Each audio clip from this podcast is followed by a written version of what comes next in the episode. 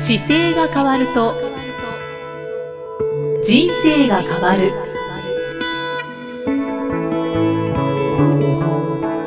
こんにちは生きみえです。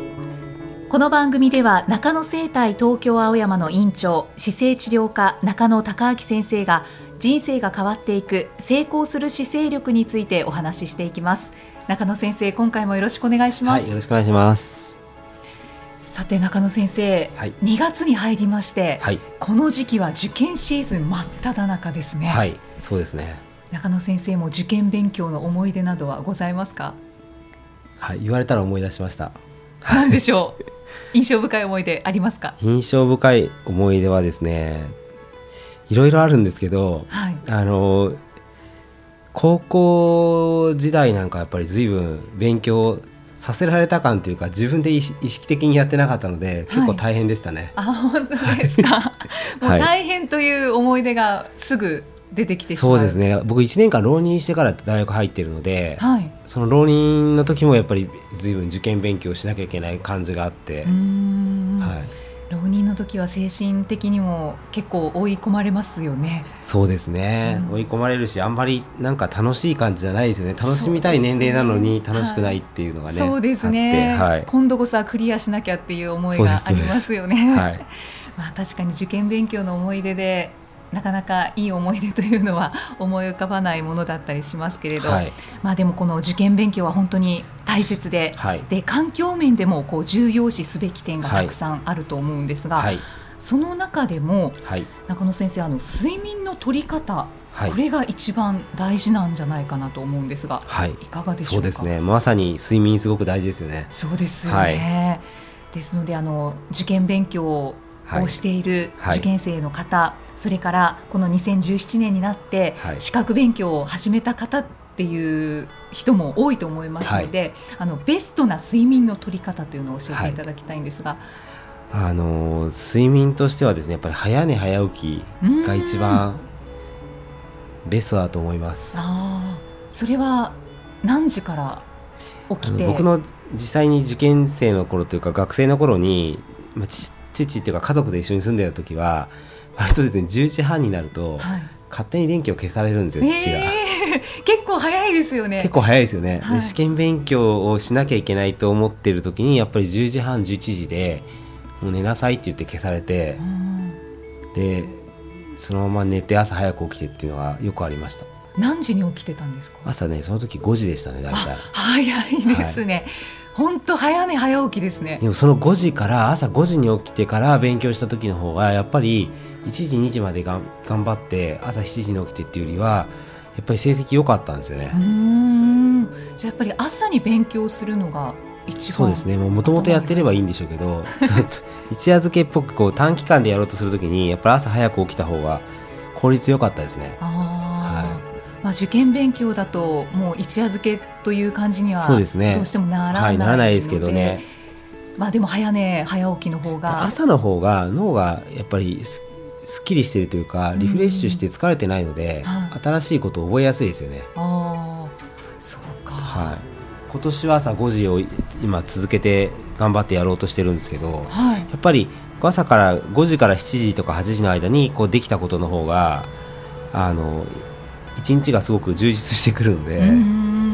確かに、すごく時間が多いように感じますよね。そうですね。うん、朝活ってやつですね。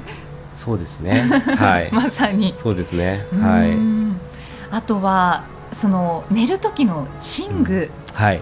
これも気になるんですけど、はい、やっぱり枕とか布団の選び方っていうのも重要じゃないかと思うんですが。そうですね。寝具本当にねいろんな寝具をあのどうですかって聞かれて今までもやっぱりいろんなものを試してきてるんですけど、はい、サハラ行くまではね実は硬いお布団ですよってやっぱりお伝えしてたんですよ。はい、で行った時にあのサハラ砂漠にこうマラソン行ったじゃないですか私4月に、はい、あの時に去年の。あの去年の時。下の絨毯っていうか床の土の上に絨毯っていうか毛布を1枚ブランケットをかけられてあって、はい、でその上でシュラフで寝るっていう状態だったんですよ。ものすごい硬いんですけど。そうですよね、はい、あれでやっぱりすごくよく眠れたので結局どこでも寝れるんじゃないかと。いうのが一番人間にとって大事なことでこう寝具を選び出した時に、はい、まあ、柔らかすぎると当然、ね、寝返りが減るので寝苦しいんですけど、うん、まあ、硬いところでどんなところでも寝れるようにするっていうのが一番いいのかなと思って。えじゃあもしかしたら究極はコンクリートでも寝られるっていう、まあ、そのままだと痛いですけどね、まあ、ちょっとちょっとだけ毛布ぐらいを毛布引いて寝寝てで寝返りを繰り返して打っても熟睡できてるっていう状態が多分本来はいいんだと思います。人間の体としては、うん、じゃあやっぱり寝具の選び方はもう固めのお布団で十分。そうですね。僕この、まあ、受験生っていう設定でいくとやっぱりベッドよりお布団を敷いてあげられる環境の方がいいのかなと思って、うん、でお布団もこういつも畳んで下ろしてじゃなくて、はい、あの板板状板が板だったりこうなんでしょうね。あのすのこみたいにこう引いてある寝具ってあるじゃないですか、うんうんはい、であれの上にお布団を1枚硬いものを引いて寝るのがやっぱりいいと思います。僕も子供の頃ずっとあの子供の時は兄弟全員川の字に並んでたんで本当に絨毯の上に布団を並べて引いてたんですよね、はい、で個室は僕ずっと与えられてなくて。あそうなんですね、はい、先生4人兄弟でいらっしゃいます、ね、そうです4人兄弟なんですけど。兄弟が多いっていうのもあります、僕が高校生高校3年生の時に、えーと、下の2番目の弟はちょうど中学校2年生ぐらいなんですよ、はい、で2年生1年生。で一番下はもう13離れたからまだ幼稚園とかだったんですけどみんな川の字でしたね同じところででそうなんです、ね、高校生になった時だけなんかアコーディオンの仕切る子供部屋が大きかったんですよ、はい、それ真ん中でアコーディオンで引っ張ってで一部屋にその時だけ変えるっていうようになってからはちょっと自分のベッドっぽいところがありましたけど、うんうん、それまではもうそれまではなかったですね。全員川の字でしたね。はい。でもそれはそれで良かったんですかね？そうですね、うん、なんかあまりあの中学校の3年生ぐらいの時にやっぱりみんな個室になってる時に友人の家に遊びに行ったりするとすごいいいなと思いましたけど。あ確かに羨ましく感じますよね、はい、でもそれはなんか親の目を盗むっていう観点ですごい良かったりするんですけど、まあ、すごく広く捉えると別になくてもよかったのかなって今と思えば。あ振り返れば、今振り返ればなんかその教育方針はすごくよくわかりますね。だからその影響もあってすごく今も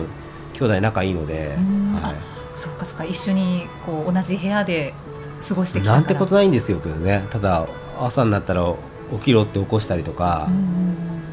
起こされたりとかなんかいろいろそういう関係性があと同じこうところで寝て寝てるとやっぱり安心感はありますよね。一人じゃないから、そうですね、はい、でも一人部屋に慣れちゃうと、はい、あの何人かとこう旅行に行った時に同じ部屋に泊まったりすると、はいなんか煩わしく感じちゃうんですよね。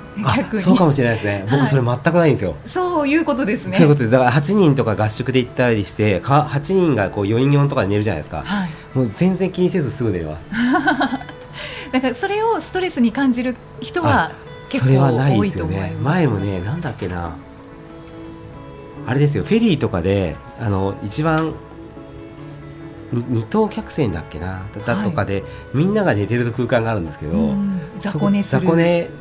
の部屋があるんですよ、フェリーって。お部屋がない部屋があって。ありますよね。であれなんかでも全然平気ですね。あ本当ですか、は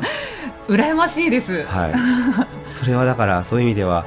ねなんかいろんな状況あるかもしれないですけどそういうところで確かに気にならないっていう能力は確かにこの頃培ったのかもしれない、ね、そうですね。高いのかもしれない、ねはい、そうですね。はい。なんかちょっと寝具の話から先生の思い出の話に、ねはい、変わってっちゃいましたけど、はい、まあでも寝具はあのそのように、はい。えー、固めでっていうところで枕はどうですか、ね、枕はあの私も枕をやっぱりいくつか作ったり加工したりとか、あと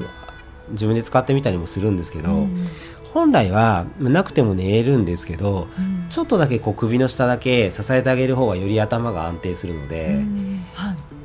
そうですね。ちょうどこの模型がこの横に僕の横にあるんですけど骸骨くんがあります、ね、があるんですけどこれなんかでいくとこう背骨っていうのがちょうど頭から首にかけてちょっと前カーブ気味の S 字を描くんですよ、うんうん、そうですね。背中がちょっと逆にまた曲がってきて丸くなってきてで今度腰側がまた反るっていう、うんうん、S 字のこう組み合わせになってるんですね。ま、はい、っすぐじゃなくて背骨っていうの。なので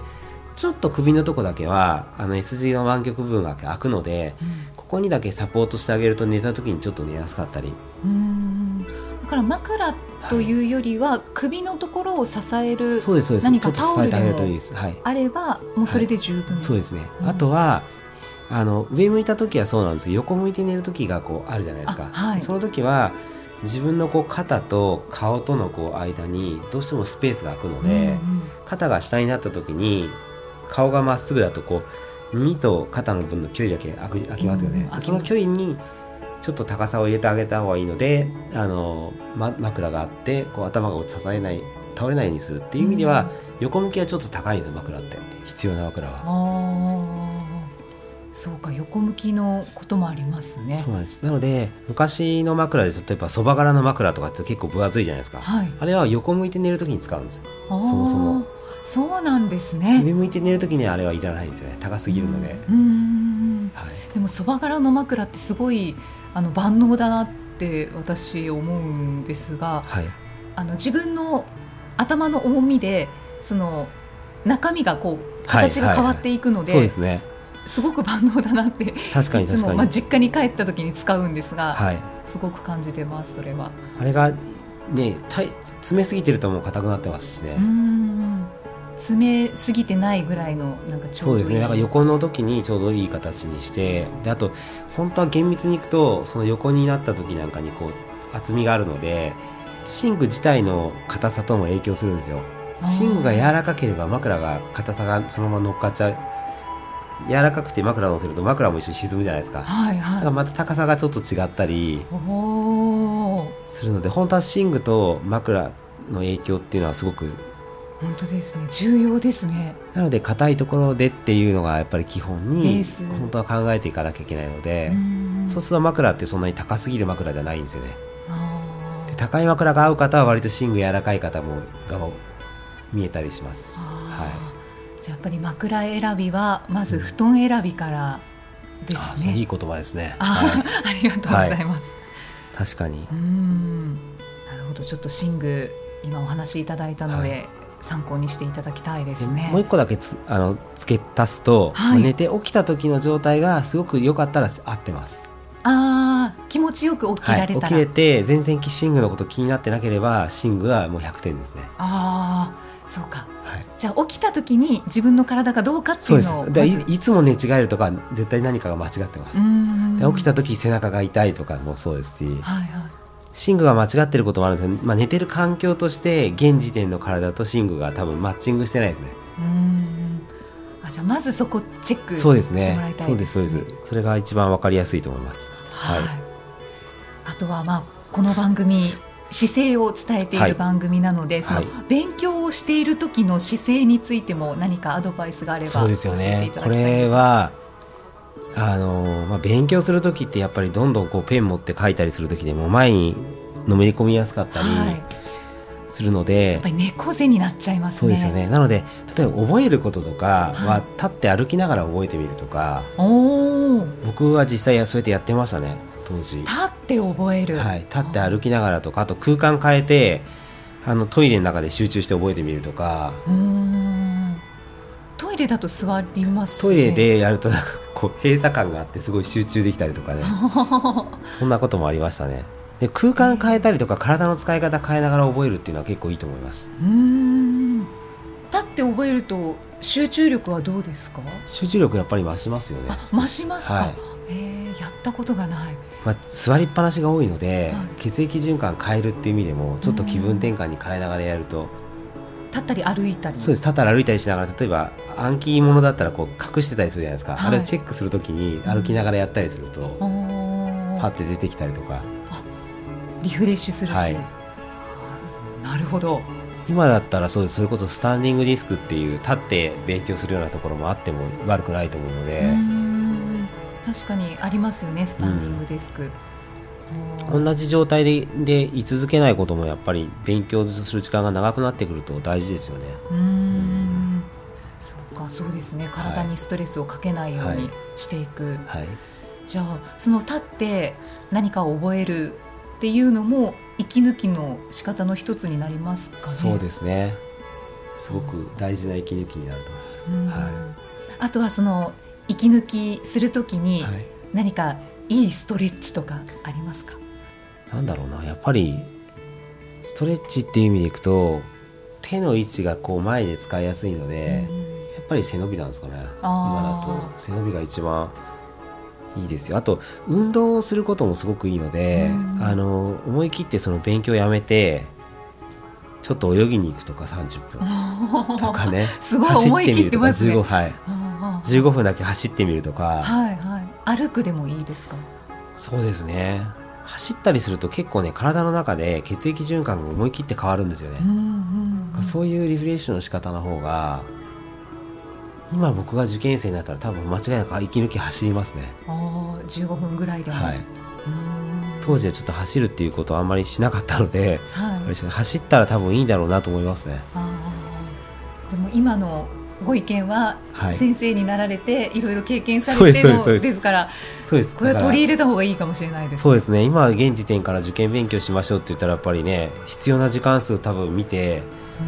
で割り算してって当てはめていくとかやるとやると思うんですけど睡眠時間だけは多分削らないと思います。あえて。そうかそうか睡眠時間、えー、マネジメントするんだったら多分睡眠時間先にとって、はい、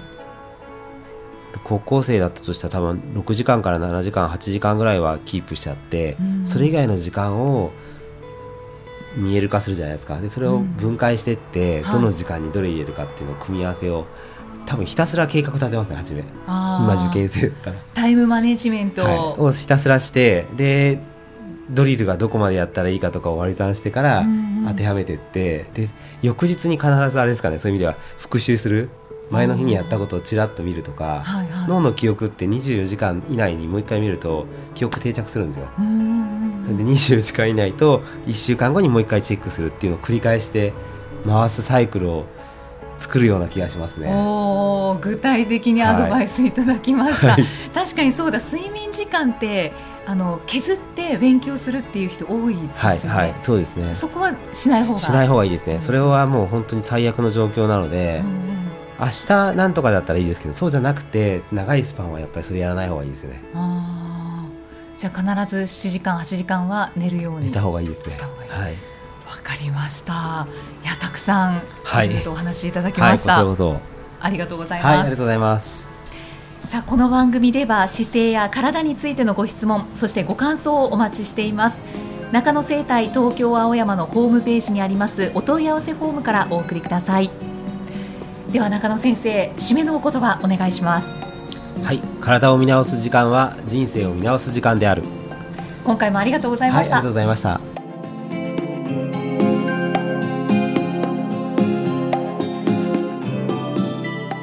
この番組は提供中野生態東京青山プロデュースキクタスナレーション生きみえでお送りしました。